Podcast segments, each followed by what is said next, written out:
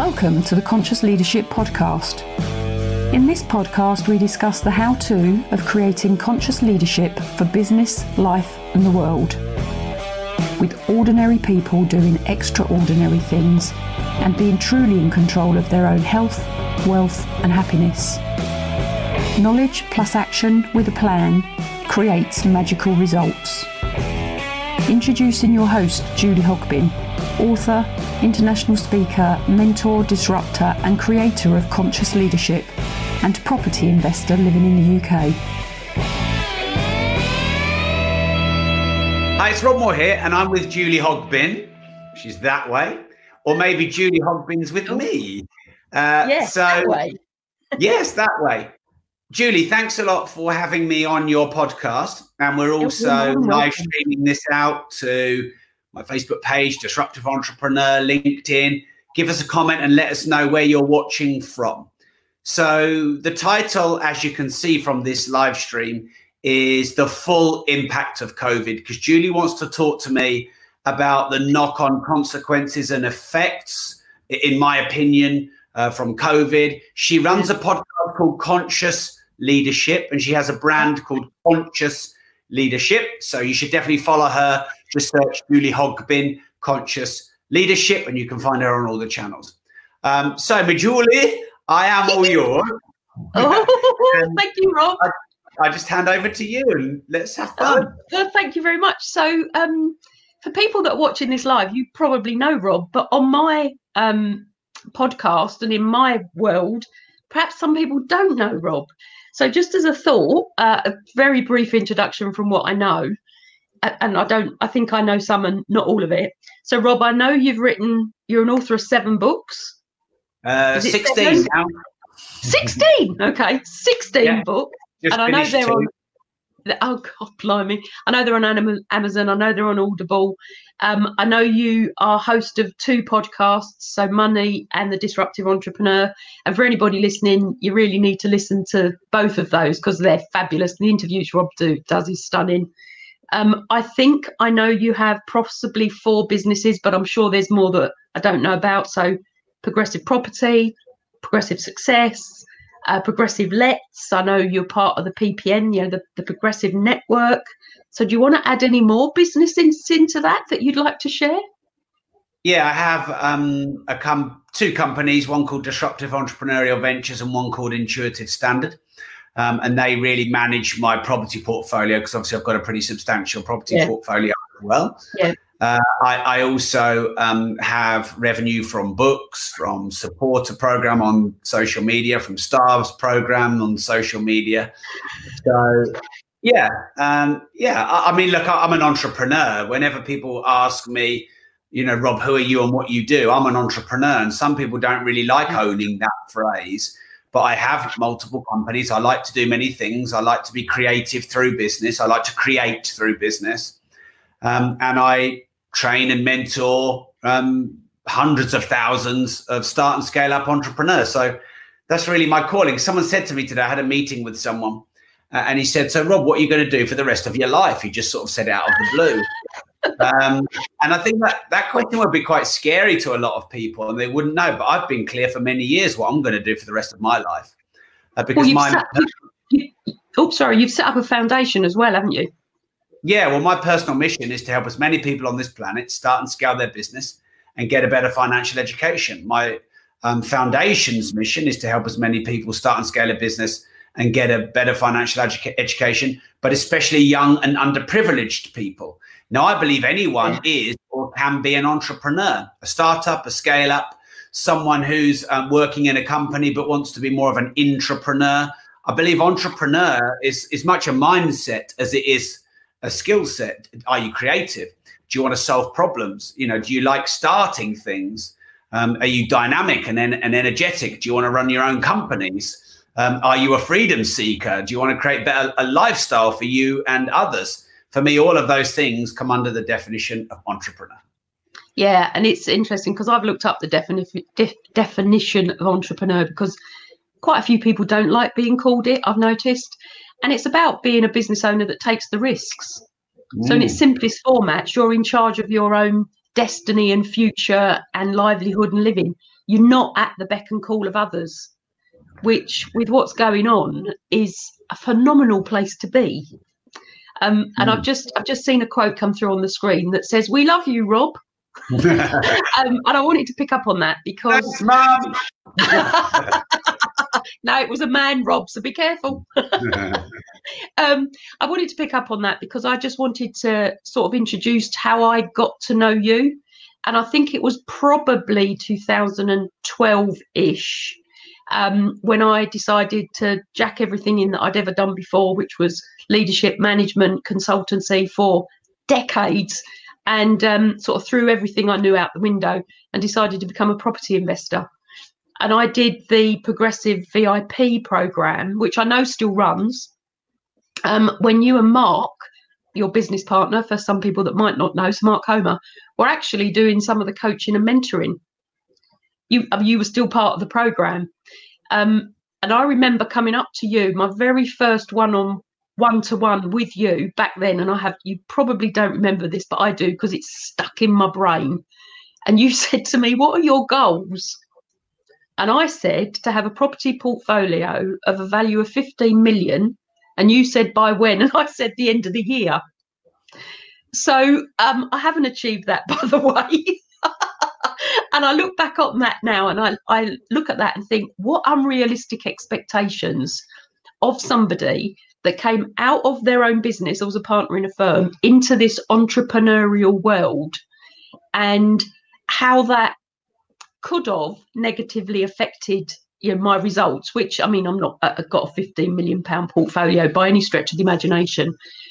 But part of that I want to talk to you about, I'd love to ask you about, is the benefits of mentoring, um, the benefits of coaching, to anybody that wants to come into this world of running their own business, being their own boss. I've got some thought processes on the timescales of how long it takes people to be successful. But I just want to hear what you think about mentoring and coaching. I know that's a, a big, huge chunk of your business. It's a big, huge chunk of what you do. And you still mentor me now in marketing and branding and social media and various other aspects of what you do. But I first came to you in about 2012 for property training. Hmm. So, well, what's your well, thoughts on mentoring and coaching? First off, it's been a pleasure to work with you, Julie, over these years, and thanks for being a supporter and a fan and a client of ours. Um, so, I believe that um, it is far easier and better to stand on the shoulders of giants to yeah. um, follow a trail already blazed by someone else. I believe it's less risky. I believe you can leverage their mistakes. Um, and so for me, having a coach or a mentor or being in a mastermind or doing courses yeah. and education that aren't traditional school uni type, for me, they've been vital to my growth and progress and ultimately success. And really, I had two different stages of my life when you think about being an entrepreneur. And one was before 2005 stroke six when um, I tried art, I tried architecture, I tried being a pub landlord, and I tried to do everything myself and figure out everything myself. And I was too proud to ask for help, and I was too tight to pay money. And um, I, I failed at those ventures ultimately, not dramatically, because they never got big enough to be a dramatic failure. But I failed at them. I didn't scale them. I didn't make any money out of them. But then when I got into um, property and business, and I started, started learning personal development. And really, Mark Homer was my first mentor, although he he wasn't called one. And then I had a chap called Warren Bourget that, that trained Mark and I up for a bit. And then I got mentored by Andreas Panayiotou, mentored who's a billionaire, mentored by James Caan from Dragons Den, mentored by jo- Dr. John Demartini, who's you know um, I'm yeah, actually fabulous. I'm putting a package together to get a, a new mentor, of which he's one of the people I'm looking at. Um, and since I've had mentors and coaches, I went from 50, my minus 50 grand's worth of debt to millionaire before the age of 31, and then, you know, multi-millionaire and probably 120 plus million pounds in revenue. And of course, a, a portfolio of owned, co-owned managed properties of about 750 multiple businesses. We've got, we won business of the year 2016. I've written, you know, 16 books, like I said, and, and all of this is I, I can't take the credit, or I did this, I did the work. Don't get me wrong, but um, I had the same drive and desire um, and I was the same person before 2005 because I was in my mid 20s. I just didn't know what I didn't know. Yeah. And now, if I want the shortcut, if I want to, um, you know, leverage and fast forward my success, I'm going to go to someone who's way down the line, way more wise or, or, or experienced than me in that particular area. Like you probably wouldn't um, know what to eat and know how to train if you'd never done personal training. And of course, you wouldn't go to a personal trainer that wasn't in good shape. So I, I think you go to someone who's walked the walk. And of course, there are fake mentors out there and there are fake gurus out there. I'm not really bothered about talking about that because there are fake everything's out there. Um, but but you know you've got to take the responsibility as the individual to be able to spot the the real from the fake. Are they walking the walk, not just talking the yeah. talk? Um, so so it just you see there's a lot of common sense out there, which I think is really stupid. Like you know people say if you want something if you want something done properly, do it yourself. I mean that's the stupidest thing. If you want something done properly, get someone who knows how to do it to do it. Yeah. Or, you know if you're going to hire anyone, you've got to know their job first well, I've got 100 staff and if I knew all their jobs, then I, you know, I'd, I'd have to have 100 degrees. That's 300 years of study, just to, or 500 years of study. So there's a lot of this conventional wisdom, and people think you've got to figure it out from yourself, learn from your mistakes. That's another common piece of sense. Oh, learn from mistakes. I think that's stupid. Learn from other people's mistakes. Yeah. How how long do you think it if you get a mentor, so say you're going into business, because I mean it comes on to something I want to talk about later. If you're going into business now and you try to do it all on your own versus getting a mentor, however many steps above you they were, because I do I do believe that if you take one that's so far above you, you the steps to go from sort of here to there are so many and so big, it almost becomes invisible to see where you're going. But yeah. if you think about starting a business now, regardless of what that business was, how much do you think the time scale would be short circuited by having a mentor that's already done it? I mean, right, could right. you put a scale on that? I'll try. I'm going to quickly just bear with me. I know we're live, but I've given myself I've given myself a good idea for a podcast. So I always have I have to write it down. Um, so why why learning from your mistakes is stupid. Everyone, thinks, everyone thinks that's good advice, but actually, if you think about it, it's far more wise to learn from the mistakes of others. Yeah. Like, an example of this: Would you rather learn about going bust by going bust, or talking no. to people who went bust and avoiding all the pitfalls? So second one for me. I have to admit, I don't want to go bust. No, me neither. Never. I don't want to learn the hard way that way. No. Okay, so realistically, I think you should be able to achieve in one year with a mentor what you can achieve between two and five years without one when you don't know what you're doing and you've got to figure everything out yourself. Now, there's lots of variables because I've mentored thousands of people, Julie, and I've mentored people who become millionaires and started with nothing. And I've mentored people who are already quite successful and actually could have done a lot more. They weren't really as motivated as they could be. So the question is, you know, how motivated, how, motivated, how motivated, um, how much do they really want and need what they're doing? Have yeah. they got a clear strategy? How much yeah. experience do they already have? How much cash do they have to invest? You've got all these variables. And so that's why someone could achieve in a year what they might have in five years on their own but someone might achieve in a year what they might have done two years on their own, depending on where they're already at. But if you can't at least double the speed, what's what's the point? Now, obviously, I haven't been able to do split tests because I can't take the world and put it into parallel universe and let them do exactly the same tasks on their own versus being mentored by me. I can't. But I, I see a lot of people who follow me and they, they consume all the free advice and they never invest any money. And I know so many of them come back to me and say, oh, Rob, I, I, first saw you eight years ago. I first saw you 10 years ago. First saw you 12 years ago. And look how well you've done. And I think, well, you could have done exactly the same thing. I haven't performed miracles. I, you know, I, I, don't work 15 hours a day like all the hustle and grinders say. so I'm not necessarily outworking people. Um, so if I was to get a mentor, I'm looking to between double and 5x the speed. Um, but it's also okay contacts you get, mistakes oh, yes, without doubt, make, things you don't have to figure out yourself. Um, so, oh, this is also important. Emotional support. A good mentor will be able to pick you up when you're a bit down, pull you down when you're a bit too, you know, like like people come to me all the time. Oh, Robbie, I want to make a million pounds in a year, or I'm going to have a hundred million properties in five minutes. And you know, my job is to pull them up when they're down, but just get them a bit realistic when they're a bit pie in the sky. And of course, because I've mentored so many people, I could get a little bit of a feel for how long things take. Usually, and this is quite a, a common thing, Julie. Sorry, just to finish usually and, and you know many successful people have said this but people tend to overestimate what they can achieve in a year but dramatically underestimate what they could achieve in a decade or a lifetime and i think yeah. that's wise i see so many people like run at it like a bull in a china shop for three or six months you know like like one of those little dogs just humping a leg really fast and really yeah over and over but and they, they and they keep going back and doing the same thing as well.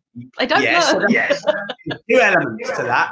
One is that they go so hard and so fast, but for not very long, and then they get demotivated. You know, they get um sort of de- demist. They're like, why hasn't it happened to me? And they're frustrated and they're angry and they feel that they've been wronged or they've been conned or they've been screwed over or they feel that they're a failure and all these emotions. When they haven't been doing it long enough, you don't plant a seed and see the tree in a day or even three months or even six months. But also, you're right, a lot of people do the same thing over and over and over and over and over and expect a different result, which I believe yeah. they say is the definition of insanity. It is. It's a great old Einstein quote. Mm. Um, Rob, what do you think that makes it makes you different from a lot of others? Because you, you know, you were in debt. You started off, you know, you said you'd had the failed businesses. I know you met Mark, and I know you credit some of because you're so different, which leads me on to a leadership question in a bit later. But what is it about you that makes you different to so many others? What is your drive that makes you do this thing and be massively successful in it? Okay, there's, there's quite a few questions in there, I think, Julie. Yeah. What's my drive? Yeah. What's made me successful? How am I different to others? I'll try and answer them all. So, um, w- what gives me my drive is I now have a very clear life's mission and purpose, which is to help as many people on this planet start and scale their business and get a better financial education. I'm so clear on that. That's unmovable, unshakable in me. And of course, that manifests and cascades down in the form of books that you can see behind me. And yeah. I keep writing books and podcasts and free content and mentorships and masterminds and training companies and on, being an entrepreneur and building an empire and relationships and collaborations and sponsorships and endorsements. It's just big, when you've got that really clear vision and you feel so inspired by it. Um, it, it, gives you a natural order. It gives you a natural energy and passion and enthusiasm. And so that's where half, at least half of my drive comes from, Julie. The other half of my drive, or maybe less than half, but enough, comes from being a, a fat, overweight kid who didn't really fit in, who always felt on the outside. So I was never really in the cool groups. I was often picked last for sport. I was a bit late to the girls because no, none of the girls wanted to go out with the fat kid. I was the butt of all the jokes because I was the fattest kid. And that definitely built a big void in me and a need to be noticed and uh, respected and, uh, and admired. And, and, and, and that's still there. I, I've done a lot of personal development and therapy, and I've gone back to that place a lot and I've probably forgiven myself and others and I've probably let go of a lot of the baggage. But there's still enough of that void in there to drive me. And I've I actually hated that about myself for many years, but I've done a lot of study of very successful people. And it is quite common that they have an, an emptiness, a void, whether they were an immigrant um, and they felt unfairly treated, or they had a really hard upbringing, or they were abused, or or, or, something or other. I mean, Oprah Winfrey was abused, and yeah. you know, you, many uh, Arnold Schwarzenegger was an immigrant. You know, a lot of very successful people had to deal with horrific, um, you know, bullying, abuse, racism, sexism, etc. And actually, these, uh, you know, they say things make or break you. And you, you know, people who've had a pretty privileged upbringing or you know or were, were, given a lot of love they're often very stable and secure but they're not often the people that change the world because they don't have enough pain so i suppose i'm in tune with my pain and i've learned to hone it rather than hate myself about it so they're the, the two elements of my drive uh, success is a hard thing for me to talk about, Julie, because I don't see myself as successful. And, I, and I'm not saying this to be falsely humble. I definitely don't see myself as any more successful than any other human being on this planet. What I do see myself as is someone who's giving good value to society. Now, I remember a quote. It might have been Drucker, but it was you know it was one of these um, management leadership consultants. It might have been Drucker or Maxwell. Um, don't be a person of success. Be a person of value. And yeah. um, I, for many years, when I was a young entrepreneur and I wanted to sort my life out and I wanted to still be noticed, I wanted to be a successful person, a millionaire, a multimillionaire, have a successful business, be the best in my industry, beat the competition.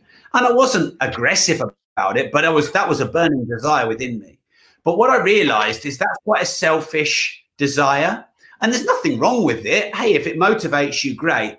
But it only gets you to a certain level because it's selfish. Like, I'll give you an example. If I went around going to everyone, hey, I'm, i want to be a billionaire and I'm going to be a billionaire and I want to be a billionaire and I'm going to be a billionaire. Okay, the odd person who would like to be a billionaire would go, oh, yeah, Rob, I want you to be too, you know, because they want to learn from me. But most people would go, Rob, I don't really give a shit if you want to be a billionaire or not, because me being a billionaire doesn't help anyone.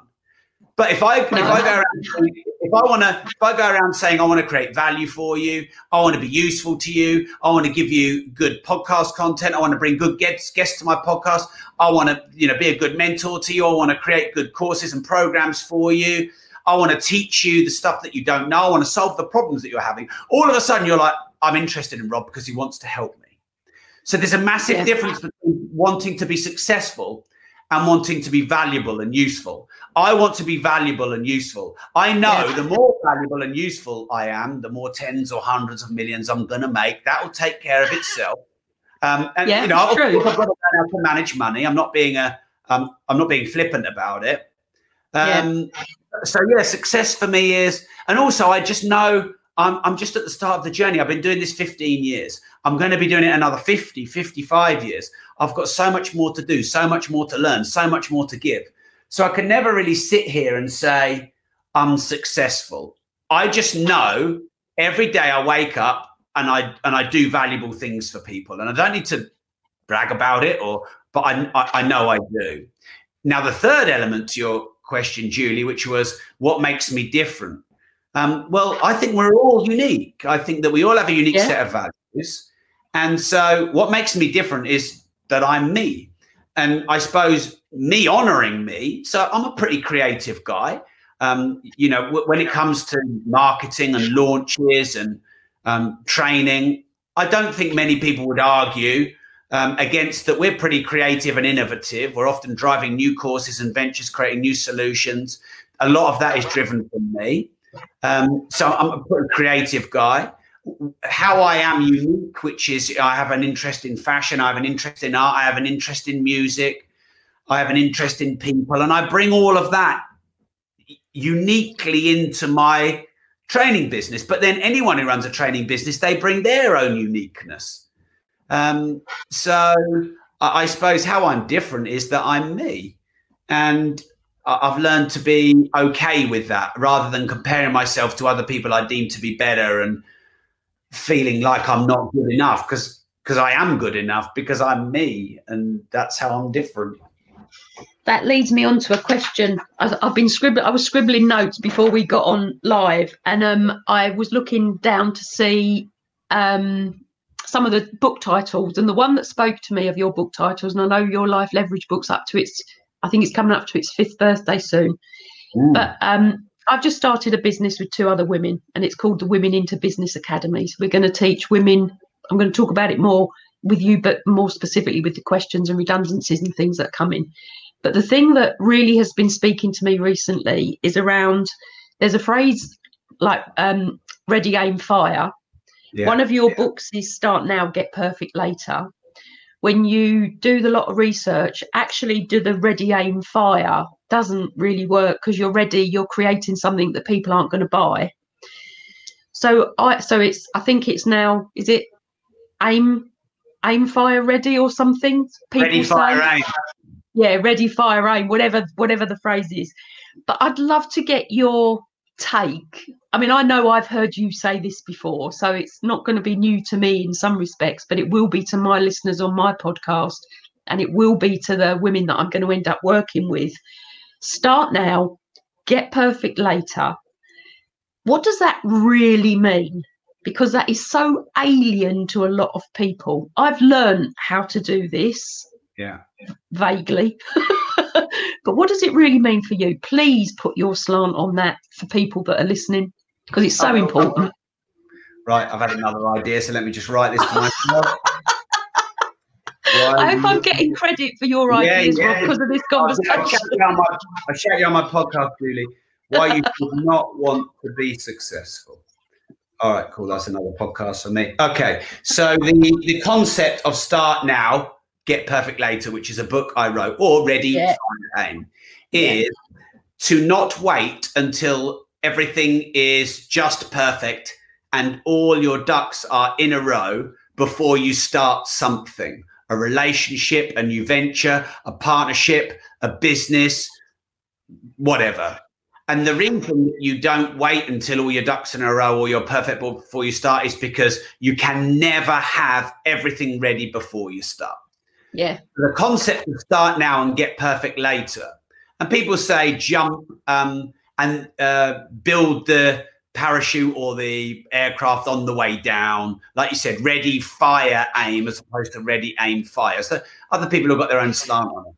What they mean is you figure things out on the go, not before you go. And you can do as much diligence and research you like to buy a property, but until you've bought one, you don't really get how to do it. You can, yeah. you know, you can run um, as many dummy campaigns or as many dummy trades as you like, but until your own money and your own emotions are on the table, you don't really know how it's going to be. You can do all the research the, the world has got to start your new online course, the demand, the demographic, the price points. But actually, it's the buyers or non-buyers that tell you through feedback by vote by voting with their feet, i.e., did they buy or not? Yeah. Actually, what works and what doesn't.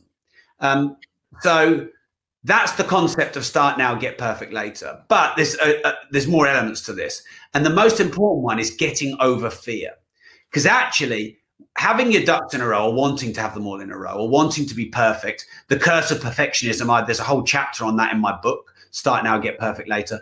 I, I usually don't hire perfectionists um, because often they're just massive procrastinators and they just can't get anything finished or even yeah. started.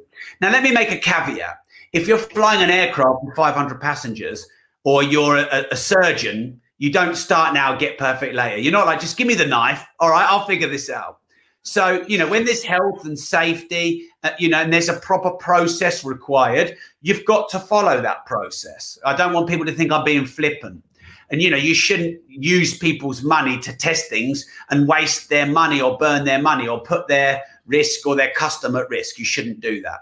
But for example, if I'm going to launch a course, let's say I know it could be better in three months when I've got feedback from my buyers um, you know, and I've, I've, I've had more time to develop it. I'll launch a version one and I'll charge less money for that version one. Yeah. And I will get feedback from my beta users and um, they'll they'll feel happy because they've got the best price and they've given feedback to help me. And then version two will be a bit more expensive as it's a bit better. So I mean, if you think about the most common thing where this happens all the time is with the iPhone. So the, the iPhone 12 has just come out.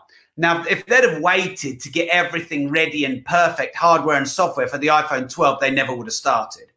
And of course, what they do is they, they have the, the hardware, which they can't change once they've sold it to you, but they're always continually giving you software updates because they're improving the software all the time. Uh, and this is what you do with Start Now, Get Perfect Later. You can even write a book and you edit it three or four times and just in the end go, oh man, I've just got to get this book out there. You, you, you get a thousand copies printed or however many, you sell them, you get some feedback, you get a few spelling yeah. mistakes, you ask people to choose their favorite chapter and their worst chapter and give you some feedback. And then you can even tweak your book. And, you know, every sort of thousand or 5,000 or 10,000 copies or every three years, you can update the, uh, the edition. And uh, the, the concept of start now, get perfect later has gotten thousands, maybe hundreds of thousands of entrepreneurs that I've coached and mentored, and you know, given education. It's got them started and it's got them on the way. And they've learned as they go. Because you know as they say i think this is a, a, an ancient quote to know and not to do is not to know. Uh, and you just have to go. Yeah. Okay. Thank you. Um i was thinking about so and this is actually really really serious i did some research the other day and I looked at the um, potential redundancies that are going to come through from where we are currently, the current situation. Um, and the figures I saw, certain size companies have to report into the EIS, which is the Employment Industry Standards body of some description. And there's something like 775,000 redundancies predicted between now and Christmas. So this, this like now. And I looked back at the figures from 2008, so the last recession we were in, and 180,000 people were made redundant. So the prediction is that this is going to be a much bigger recession. So with that in mind, and I put my um, I told people in my network that I was going to be interviewing you this afternoon, and a few questions come up about uh, what would you suggest would be the business to start um, how to create a business now. So, with that in mind, and a lot of people that will be coming out of employment into thinking potentially to set up their own income stream, whatever that might be. What's your suggestion at the moment, or suggestions at the moment? Okay. So again, there's, um, there's a few things that we can extract yeah. here. So first off, because it's in the title, I want to address this. You wanted to talk about the full possible impact of COVID. Yeah, um, it's huge. Yeah. Now, look, I'm not a predictor because I see people predict stuff all the time, and they're either really wrong or they're doing yeah. some kind of marketing or ulterior motive. So you rarely see me predict. But when it comes to helping my following um, and getting people ready for the world, um, you, you know, I like to warn what could happen. I don't know what unemployment will be, but I think no. very high. I think there is a serious, there's a very high chance that unemployment could be very high. And someone who thought they had a secure job doesn't anymore. I think there's a very real possibility of many otherwise pretty good businesses going bust. I think if you have a load of stock, if you're in retail, in leisure, you know, you have physical premises, seas, and there's looking at you know these extra tiered lockdowns there is a clear and present danger that you're or a supplier or a business that's somehow connected to you um, could be at threat. And you should take that very seriously. Um, that's point one. But point two is with every downside there's an upside. And therefore, when there is a change of order or a breaking of an old empire, empires always break. Um, and if, if there's going to be some big travel and leisure and retail companies that go under, it's just like the Roman Empire. It was 2,000 year old empire, but then it broke away and it was replaced. So right now, the old empires of massive um, conglomerate retail um, and high street um, and other sort of maybe fairly mature, powerful industries, they could be dramatically at risk. But then the new order comes. So obviously, Jeff Bezos probably loves COVID because he's yeah, made. I should imagine his profits. Yeah. Yeah. And obviously, yeah. Amazon is, um, it dominates online. Shopify is a big thing. We have a Shopify course. We have an Amazon course as well. But um, what we're finding is the competition's quite strong on Amazon. But of course, it's where the most traffic and the most users are. But Shopify is a big growing e-commerce platform. It's not new, but it doesn't quite have the competition or maybe the slight more monopolistic tendencies that, that um, Amazon does. So I think if you're not generating money online, you risk being one of those companies. You know, if you're a traditional business, a hairdresser, a plumber, anything like that, you know, you've got to face the fact that not only have you had to close for months, you might have to close for more months. How long can you survive? Yeah. So the upside of this is the new opportunity is online income streams. um, uh, because most of the traffic is going online. Because if people are locked down, then obviously, um, what are they going to do? They're going to spend their money online. They're still spending money. Um, our um, company, uh, our um, I was going to say because it's just changed recently, but since March when the lockdown happened, I would say our turnover went down about forty percent. Some months it was maybe half of our best months when we were doing face to face events because we used to do 850 live events before the lockdown. But then some months were only 30% down. Yeah, we got our overhead down significantly. We furloughed some staff and we cut some unnecessary or non essential overhead. Um, and right now, our turnover is going back up to the same levels as the face to face. Our profit margins are up 250, 300% because you've gone online? Well, there's a few reasons. One, because we reacted to the situation yeah. very quickly. Uh, uh, we didn't just stop or give up or throw the towel in, but we took the situation very seriously. And at one every single week, we were taking one of our face-to-face courses and creating an online version. And I, we did 12 in 12 weeks, and then just more and more. Um, obviously, we took the, it took it seriously and reduced our overhead. We leveraged the furloughing scheme. Um, but also, we looked for new opportunities. And our events were mostly face to face, mostly UK. And now they're mostly online and now they're global. Uh, and so now we're seeing the full effects of being able to scale because we can run events everywhere. And I, I almost think now for us, I'm not I'm not saying I want another lockdown. I don't. There's a million reasons why I don't. Yeah. But another lockdown would probably actually be good for our business now, not bad, because of the way that we've reacted and pivoted and adapted to the situation. Now, this always reminds me of the thing about survival, where it's not the strongest that survive, but it's those that are most adaptable to change. Yeah. Um, so right now, then, so to lead into the next part of your question, Julie, which is what are the opportunities? I think anything where you can generate income online, whether you do eBay, um, e-commerce on Amazon, Shopify, I think you've got to be online, and you've got to have a, you've got to have a shop front online. I think if you've got knowledge and experience, so if, for example, if I if I was mentoring you in this, Julie. You've got loads of experience in leadership um, and management, uh, uh yeah. you know, building teams. So I'd be like, we need to create an online course, maybe on Kajabi or do Zoom masterminds. And I'd take what's in your head over the 30 years of experience you've got, or however long it is, Julie. I know it's decades of experience. um, and, and, I better not say the exact amount of years. No, don't. Uh, but I'll you can see the grey. I'll be looking to take your information and package it now, I've sold more than 120 million pounds worth of information in the last just over a decade. It's a brilliant business. It doesn't have the stock holding, it doesn't have the overhead, it doesn't. Yes. You don't need to buy a premises. So, it's, so that is I'd definitely be doing. And then the final thing is I'd be looking to buy some of these struggling businesses for pennies in the pound, rescuing them, turning them round. So I'm trying to buy letting agencies and training companies right now because these are the spaces that I'm in and the businesses that I know.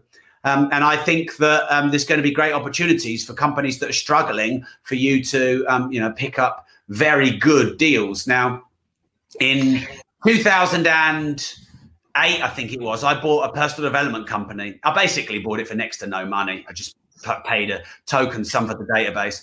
It was doing multi millions across the world before the recession of 08. And then it went down to basically, well, we bought it for five grand. So that was what it became worth. And then we we don't get me wrong, it was a mess, and we had a lot of work to do and a lot of responsibility to deliver. But we turned that around, and that company did 11 million in 2016. We bought a letting agency, and we got 160 odd properties for 20 or 25 grand. So I, am I'm, I'm not averse to buying companies for little or no money. Um, and I didn't think I didn't know if there'd be another time to buy such great bargains.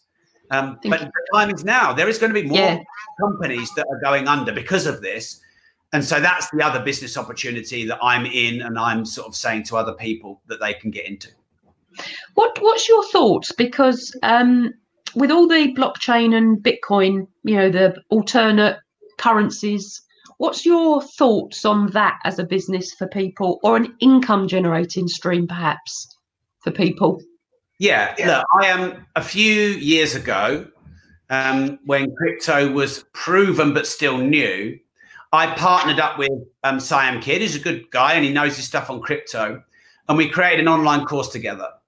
Now, um, and we sold thousands of them. And I intentionally did a few things. Number one is we charged less than 500 quid for the course, like 350 quid. I didn't want to charge people thousands because I didn't want, um, I just thought that there could be a lot of um, unsophistication flying into that market. Yeah. And, yeah. I didn't want, um, I didn't w- want to accelerate that. Number two is um, I wanted people to learn from the right person, and, and Siam knows his stuff. Um, number three was I wanted people to understand about blockchain as well as crypto. So a lot of people like crypto, crypto, crypto because they see it as kind of a get rich quick thing, but they're not really looking at the technology behind it or the change in the way that money is moving and behaving and what constitutes money. I also warned everyone everyone. I said, don't give me any money. Don't come into any trading with us unless you are only investing risk capital in crypto. And by risk capital, I mean money you can afford to lose. Yeah. And I'd say the same thing now. Now, volatility is both good and bad. Yeah. Volatility is good because you get big um, rises, but you get big drops. You know, professional traders love volatility but it's an amateurish it's just a way to pull in amateurs and lose money left right and center so it's pretty volatile at the moment um, i think that a, a, change of the way currency is exchanged is coming um, yeah. I thought that for a long time. I thought that the the mon- the speed of money is increasing all the time, and anything that makes money more secure uh, and m- more more um, it increases the speed uh, is likely to be ad- adapted, adopted as a, a, technology or a way of exchanging money. Yeah. Um, but there's so much unknown. So I would say um, crypto prices seem very high. I would make sure you do a lot of your research. I would probably be quite diverse in in putting. Don't just dump it all into one crypto. Be quite diverse. Um, I would only put money in you can afford to lose. Yeah. And I would, I would know the difference between running a business, investing, and speculating. Yeah. So running okay. a business actually wanting to get into mining crypto and getting and, and understanding crypto, making it your life's work and mission. And hey, look, that's probably a, a growing industry. So I, I, wouldn't talk anyone out of that. But like any business that you want to really be successful at, you've got to know your shit. And a lot of people have read a few articles and think they know their shit and they don't investing and speculating are, are, very different. And I think most people, when they go getting into crypto, gambling and they don't know it. Um, and so investing means spreading your risk. It means doing proper diligence and research. It means, um, you know, hedging. It means um, le- utilizing leverage if you can. Um, and yeah, only risk capital you can afford to lose. Uh, and I'd probably be in more fundament- fundamental asset classes first, like property, for example. Why would you go into crypto before you go into property? Make sure you max your ISAs um, and, and, you have sort of more defensive investment strategies before you get into this more risky, volatile stuff. Okay.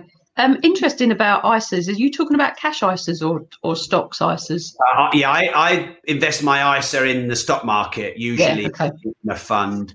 Because, because we've got you get no return on cash at the moment, and you haven't. Yeah, there's nothing yeah, no. it's devaluing, isn't it? If you've got if you've got cash in the bank yeah. in any form of savings, it's just devaluing because of the non-interest rate. It is, yeah, yeah. yeah okay, um, I want to change subject, Rob, if I can. And this is still business, um, but this is about women in business. And I know you and I have had a couple of conversations about getting women on your podcast and and everything about that. But I mean, through the mentoring that you do, I would imagine, and I'm guessing, um, that there are less women come through your courses or that you mentor than men guessing yeah but not by um not like 80 20 i'd probably say more like hmm, 65 35 it's difficult to say but it yeah it's probably around that ratio. What do you think that i mean and from mentoring both because clearly you know we're different we have different we're, we're all different anyway we are all unique but what do you think is the difference so if you like the main characteristics of women in business versus men in business. So the differences. And I, I put you on the spot there, and I can see you smiling. yeah, look, I don't mind being put on the spot. Um, I'm just going to say what I feel. Yeah, yeah, yeah. And, and if if people get upset by this, then they have to own that because I'll make a few caveats first. I think the whole debate about um, sex and business, male and female, or whatever gender you identify with. Yeah. I think there's a lot of emotion around it. And I think people get distracted from the facts. And I think we're in a world where people seem to want to be, make have a profession of being offended. And I do try and, you know, I have got a lot of experience and a lot of data in women in business because I've mentored so many. And yeah. I understand, you know, a woman might look at me and go, well, you're not a woman, you'll never know.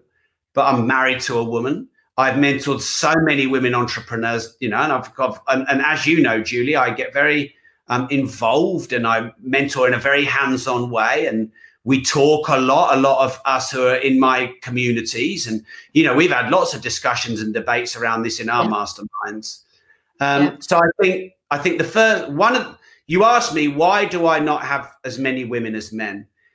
I can only go from my own data set, but I think that um, when you're an entrepreneur, you have to have quite a high appetite for risk. And my guess is intrinsic within our nature, men are probably more likely to take risks than women, probably because we are not the primary carer of the children going back traditionally. I, by the way, I'm all in favor of traditions being busted. And you, you know, and like um like I think paternity leave is great, shouldn't just be maternity leave. I think that um, you know, the I think a lot of uh, women don't want to have children. That's fine. I support all that. Um, but I, have got an MD and many people who are high level in our ops team who are women, and they've told me this. Um, and so they don't jump their career, or they haven't jumped their career as much as maybe some of the men, because it's a risk to their children, them maybe not having a job. Whereas a man who doesn't have children or isn't the primary carer of the children might think, I can take more of a risk. This is what successful women have told me.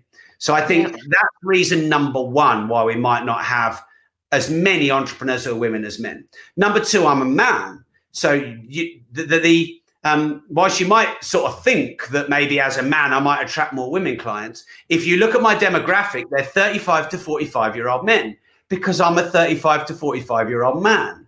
So I'm attracting people who are like me, and a lot. I know. I know a lot, a lot of women are attracted into our community, but there'll be plenty of women that go, "I don't think I can learn from a man. I want to learn from a woman who of similar age." So naturally, I'm attracting people who are more like me. If I was a 41 year old woman, I bet you I'd have 65% women clients. So this is the next thing. I think naturally you're going to have more entrepreneurs who are men than women, if like statistically. And some people are, oh, that's wrong. It's not fair. It's not equal. But you get more men plumbers, you get more women nurses. This is just, you know, and this is okay. That some w- w- women's natural born you know skills and hormones and um, you know the, the, natural differences between men and women do lean better to different careers. I'll give you an example and, and I'll, I'll be open about this. In my experience of hiring people women are usually more honest usually more trustworthy and usually stay with you longer and more loyal. That's interesting. So that's really interesting. That that then says to me that women, and I am one, so you know I, I can say this even if you can't, um, probably are more resistant to change. Potentially, Maybe. because yeah, it's mean, the the security of the comfort of the perhaps of the knowing. Yeah. Now look, you, I, yeah. I mean, you can get very masculine women and you can get very yeah. feminine men in yes. terms of their energy and their drive. So you can get some yeah. serious career women. Don't get me wrong about this. Yeah. But they may have their career as their most important thing, as not not as their children. And I think if you look statistically, you'd find, and I haven't done the research on this, but more women are likely to have their children as their number one priority yes. than men. Because I think traditionally, and that's being busted, but traditionally, that would be the family dynamic. Um, yeah. So now, what, what we find with men is they will usually take more risks. They will usually quit and, you know, um, they would usually take a punt and come to us or quit from us and take a punt and go to someone else. That nearly all the people who set up in competition against us are men, not women. Um, nearly all the people who've nicked the database or screwed us over have been men, not women. Not saying there aren't women. In fact, I can only think of one, maybe two women in the course of our 12 years, and they were very masculine, energied women. So um, I, I, think there's many superior traits in women to men. But I have to say this, and, I, am sorry, I'm just giving you my experience. There is no, way, more, way more gossip in my team from women than men. Yes.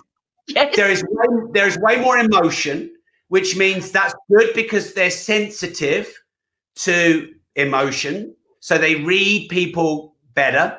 They tend to know what's going on in their personal lives, know if they've got something going on at home. But controlling their emotions, in my experience, the women find that harder than the men. Now, look, I might not be a, a you know, my experience in my company might be different from other companies. Um, but I just think there are natural differences between men and women that we sh- it should be okay for us to talk about them. I um, totally you know, agree. Women have, totally agree. have testosterone. Testosterone makes men do crazy shit. Estrogen makes women do crazy shit. That's okay to talk about. I'll probably get quoted. I'll probably get trolled. I'll probably get hated on. Um, but so I, I think if you're a woman, you've got to understand what your strengths are and play to them. Yeah, I, I, absolutely. I've had a lot of discussions about this. I've got a podcast coming out next week from I've got eight mums yeah. in a room, and we talked about this. And most women in that room, and most women I talk to, because they're entrepreneurs, they've taken the view that I'm a woman. Okay, I might have some underprivileges, or it might have been harder being a woman, but um, actually, I'm going to own my strengths and bring my strengths to the, the party. Women have naturally born strengths that give them an advantage. Men have naturally born strengths that give them an advantage. So I would say don't play the victim card. Don't look at what disadvantages you have. Look at what advantages you bring. I will also say we are in the perfect age for being a woman entrepreneur or a woman leader because yeah. right now middle-aged men are the least favored demographic in media. They're the ones getting fired on TV. Um, quite a lot of middle-aged men got fired from Sky Sports, and they brought in one of my good friends, Ebony. Um, she's an she's an ex um, England cricketer, really good friend of mine. She's a lovely person. She's one of the main commentators for Sky now. Right. So we're coming to the age where women leaders have got a great opportunity to step up. One yeah. thing I'm going to say, and I, I haven't figured out why, but when I agree a podcast, I would say 90% of the changing of date, the kind of messing around, the cancelling, the pulling out is coming from women. Um, and people, some people have said to me, "Well, Rob, maybe it's you." Well, no, they they agreed it initially, and they agreed it with my agent, not with me. So, yeah, see I, see, I wouldn't agree with that from anybody. If if you agree to do something, unless there's an absolute, you know, really hard and fast rule that something happens that you just can't change, you make an agreement. You make an agreement, and you stick to it. Because for yeah. me, that's integrity. Yeah, that's that's part of your moral compass and your credibility. I mean, it all links into your credibility to me. If somebody kept cancelling on me, that would be my their credibility for me would go down the pan completely because it's yeah. just not it's not what you do. It's not what you you should do in business. No, I very, I very often say the only thing we truly have is our reputation. Yeah, you know, and when that's gone, it's really really hard to get it back. Hundred percent, and um, yeah, unfortunately, um, I don't know. I don't want to labour this point because it could just be an, an um, a, a non-holistic data set. But it fascinates me. I, you know, my wife has said to me maybe they have children and responsibilities or or whatever. But um, and I, am do you know what? Fuck it. I'm going to chuck this out there because um, it's something I said I'd never say in public. I'm, I'm going to say it because it's important. Go for it. Women have a natural cycle uh, and yeah. my, my wife said for about five days of the month, she's a bit all over the place. and you know she has a thick head and she feels you know more sensitive and um, she feels just you know more vulnerable and what we've been doing is like analyzing that cycle and, and, and trying to build our life around it so that we don't put important okay. decisions um, and you know we make sure that um, we're setting a really good environment to handle that cycle. Um, now men probably do as well. Don't get me wrong. Um, you know I, I, think we have natural cycles in the day. We have our own natural circadian rhythm. Yeah. Yeah. as a man and a woman if we know our you know weekly daily and monthly cycles and when we're naturally energized and enthused and you know or when you're naturally ovulating or when you know or whatever because you can figure these things out now with all this biohacking. Yeah. Um, because yeah. one like i just had a meeting. It was um what time was it? It was two o'clock and we were halfway in about half two and we'd gone off on tangents and we were and i just realized my brain is fried. Uh, there's no point me contributing right now because my brain uh, is one of the like low points in my day. I don't usually make decisions at three o'clock or four o'clock in the afternoon because that that time for me my circadian rhythm is really low. So if you plot your energy roller coasters, your highs and lows, your ebbs and flows, and your cycles as a man and a woman, and you you plot you you trial it for weeks or months, and you can see when you're energized, enthused, you're um, resilient, and you can see when you're vulnerable, weak, yeah. and emotional. And we all have that, that cycle. But of course, women, of course, it's most famous because you obviously have your ovulation cycle. I think you will master business and life more when you're fully aware. So, really, what this is about being self aware. Um, and I'm very careful when I'm overly high or overly low or overly tired or overly stressed not to make important decisions and not to be around people because you can fuck up your whole life in that one day or that one moment when you lose your shit because you're just a bit weaker. Yeah. I, I, I think there's a lot to be said for it. And I, I said I'd never share it because it's private conversations myself and my wife have. But actually, I think it's in, someone's got to stand out there and have the courage to say, look, I'm going to say it how it is, even if I get a load of hate uh, from it. No, but I, I, why? See, for me, why would you get hate? I mean, you're talking to me as a woman who has all those things or have has had all those things going on in their life, and I and why would you get hate for saying something because that in reality? Just, yeah, people well, just take, they they just take a soundbite and they think I'm sexist. Yeah. Yeah, but that's not being sexist. That's being real in the world where we do all have our different energy. I mean, I know I'm far better at doing certain things in the morning than I am in the evening, or far better at doing certain things at 10 o'clock than I am at four o'clock because we have a, we all, as you've said, have our natural flow and rhythm. And if we can yeah. work out what that is, then we get far better results and enjoy our life more. Yeah. Because we do things when we're in the moment of actually that's the time to do it because we're really good at it at that point. You know, if you, don't if you think about it, and this is this is why being an entrepreneur is great. Like if you think about getting I a job, it, by the way, Monday to Monday to Friday, nine to five, Okay, that's um, light and day and seasonal. Um, yeah. That works. But from our own natural monthly cycles and rhythms, it doesn't work. Yes. So, as an entrepreneur, you can plan when you get up, when you go to bed, when you work. Yeah. I work at six in the morning. I don't work at three in the afternoon. I don't work in evenings. Um, I, I, I, I work I work weekends, but only early in the morning. Um, And I, uh, when I say work, I, I, mean I'm on another retirement at the moment, but I'm always planning new stuff. And um, but time alone to work on what I want, whether it's a book or some content, and I've created my own rhythm, my own version of nine to five. And I think that's business and life mastery is when you have mastered that your own rhythm. Um, and I actually, I'm, I know I'm going to get some shit for this, Julie and, and you say you were the person that person that sort of got it out. But I'm also really pleased to say that um, we've we've got some uh, females. Yeah. Jason just said really good point about being aware of biorhythms. Yeah. Has just said, I always plan around my natural cycles. I did this by listening to my body. I had a horrendous time in my late 40s, yeah. loving in my 50s. Exactly. And if you're in a hard corporate environment or if you're an entrepreneur and you're having to work through against your body, This is why mental health is vital, physical energy is vital, because if you're working against those, you're already set up for failure. Yeah, you haven't got a hope if you're working against it. You've got to work with it, whatever it is. And we're all we're all so different. So this whole assumption that we can lead and treat and manage and be with people and be exactly the same with everybody just doesn't work. No. It doesn't work. No. Um, Rob, I'm really conscious of your time. Yeah, I got um, another meeting. Yeah, are you are you late for it yet? Uh, well, they're coming to me. So yeah, let's let's just finish off. Um, uh, okay. Maybe ping one more question. Um, okay, I'm going to pin one from some of the people that I asked today. Then. Sure. Um, okay, so Wayne Smith, I'll, I'll do this one because I think it's actually a really good question.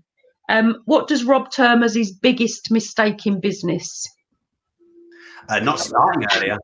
oh, that's mine. It's simple, simple for me. I started when I was 25, 20, no, 26, 27, but I had ample opportunity to start when I was 15, 18, 21, and I didn't. And no mistake I've made in business, for me anyway. I look, some of my critics or ex partners might say something different. Um, but for me, the biggest mistake was not starting when earlier when I had the chance, not taking the opportunities. I am the sort of person, I know it's a, a common quote, but I do think it's better to regret something you have done than regret something you haven't done. Yeah. And I generally, even when I've made mistakes, I generally don't tend to regret because I think it's a waste of energy in life. Yeah, absolutely. I tend to learn from it.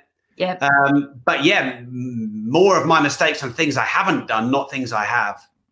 And you know what? You saying that, so you regret not starting until you were 25. I regret not starting until I was 50 but I didn't even know I could before I was 50, if that makes yeah. sense. But at least I started. Okay, one more then. Let's do, if I may, one more. Um, so if that was your big, so, and I know you asked this on your podcast, what was the best piece of advice you ever received? Hmm. right. So I get asked this a lot, and I think my answer changes every time. And that's because I've had a lot of good advice, and it's very difficult to remember you know the yeah. the one sage. Also, I think it depends where you're at in your life. So the answer I'm, I always like to make all my interviews different as well, so that they're unique. So I'm going to give an answer now that I've not given before when it comes to this, but I think it's really important advice. Before you judge and you criticize someone, just take a bit of time to try and understand what they may be going through and that there are always two sides to a story. Yeah. And I think there's so much reactive judgment yeah. in, a, in a nanosecond on social media. And I think people are so flippant and impressionable and changeable um, just because of something that they read that they've not done any diligence on. And I would say in the last year, at least six times someone has come out criticizing me and um, shared a bunch of lies or there's 5% truth in it and they've added the 95% lie um, and in this these situations i have chosen not to respond because it's been better for my brand. I've had way more to lose than them. You know, they just criticize me or use my name to get a few thousand views. Um, and so I've been the recipient of this a few times. And now I get people just doing it. Now I remember there was a guy at school. He used to pick fight. He used to pick fights with all the people that were the strongest in the year because he just used to like picking fights. And I have quite a people now, quite a lot of people now that come to me because um, they like to pick a fight with someone who's got a brand and a following, and that's just what you get, you know, when you're at where I'm at. Um, but I know that there's been people who've judged me or taken that one-sided view without even asking me or anyone what's the yeah. other side. And I, I know that as a great manager and leader, you get people come to you all the time. This isn't fair. That isn't fair. They said this. This, this, this is wrong. Blah blah blah. And it's very easy to try and defend them or help them. When in reality, if you went to the other person they were talking about, you'd get a completely different viewpoint. Yeah. So I think wisdom is in understanding when people hurt people they're hurt themselves. That lovely quote, hurt people, hurt people. Understanding their pain will make you more empathetic um, and actually help you manage them better. Um, I think that when you take time to consider what people are going through, you probably calm your own emotions and your own responses. And I've been in this business a long time, and there's a lot of people that are out there picking fights and scrapping against their competition and criticizing and accusing and blaming and reacting. You can do that for six months, a year, 18 months, build some followers who love you and hate everyone. But if you want to be in a business 15 years, you can't do that because you've got no friends left. And, and, and everyone just realizes that you're just, you know, you can't control your emotions and that you're rash and that you're unprofessional and that, um, so yeah, I just wanted to say that because I just think that's more important in this world. And, you know, shit's hard enough as it is. And there yeah. are going to be people that, that take their own life because of COVID and what it's done to their business. Um, and look, I'm the sort of person I like to defend myself. I'm the sort of person that I feel it's not fair when I, I get judged and I feel like I should put my side across. But for the sake of my business and my brand and my reputation and being a better, bigger person, I keep my mouth shut a lot. Um, but yeah, I'll leave it at that. Yeah, I, I, think I just, i I mean, I am con- really conscious of the time. And I think that for me, Rob, comes back to A, why you're still one of my mentors, because I've seen that. I've seen you do that. I know you do that.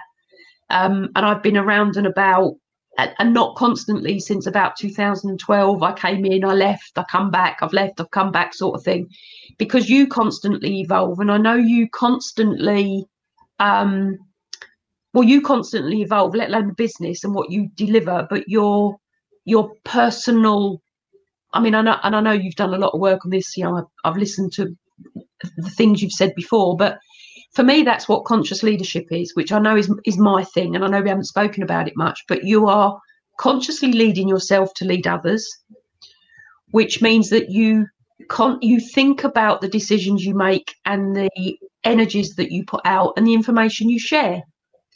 Um, and you don't get defensive, even though sometimes you might feel like you might want to, but you don't. It doesn't come out on social media. So for me, that is around conscious leadership. You know, you make the best decisions that you can with the information you've got at the time. But I know you question the decisions you make as well, which lead you to a better decision. And it's a conscious decision from the unconscious, because I know you work with, you know, I know you work with John Demartini and um, the values and looking at what they all mean and spectrums and ends of, of scales, because we've had those conversations, which is perhaps for a completely another conversation, because I'm really conscious of your time here. Um, and I just want to say a, a, huge thank you, Rob, because I know you you've said you don't work at three, but you're doing a podcast interview, and I know you're retired, but you're still doing podcast interviews. well, I can because I am retired, so that's fine. You are, yes. Yeah, so you can spend your time now you want. Julie, you know I would. Thank you, um, and I'm just going to say a massive thank you, Rob. A for sharing what you told your wife you wouldn't share, but thank you. um, yeah, and have a fabulous rest of the day. You too. Thanks, Julie. So, for everyone watching who follows me, make sure you subscribe to Julie's podcast, which is called yeah. Conscious Leadership. My podcast yeah. is called The Disruptive Entrepreneur. And what Julia and I are going to do as well, for those of you, all of you that have watched live on my LinkedIn, my Facebook Disruptive Entrepreneur Group, and YouTube, is we'll come back to these channels through the, the day or maybe towards the weekend and we'll engage in some of the conversations, answer some of the questions which maybe didn't get um, answered because this obviously wasn't a Q&A because um, I like to keep the conversations going. Thanks for listening to the Conscious Leadership Podcast. You can contact Julie on LinkedIn, Facebook, Instagram, Twitter, Pinterest, and hear me out. Please subscribe to her YouTube channel for how to videos and more content. And please message Julie to have your questions answered. Until next time, remember knowledge plus action with a plan creates magical results. See it, say it, write it, believe it, and achieve it.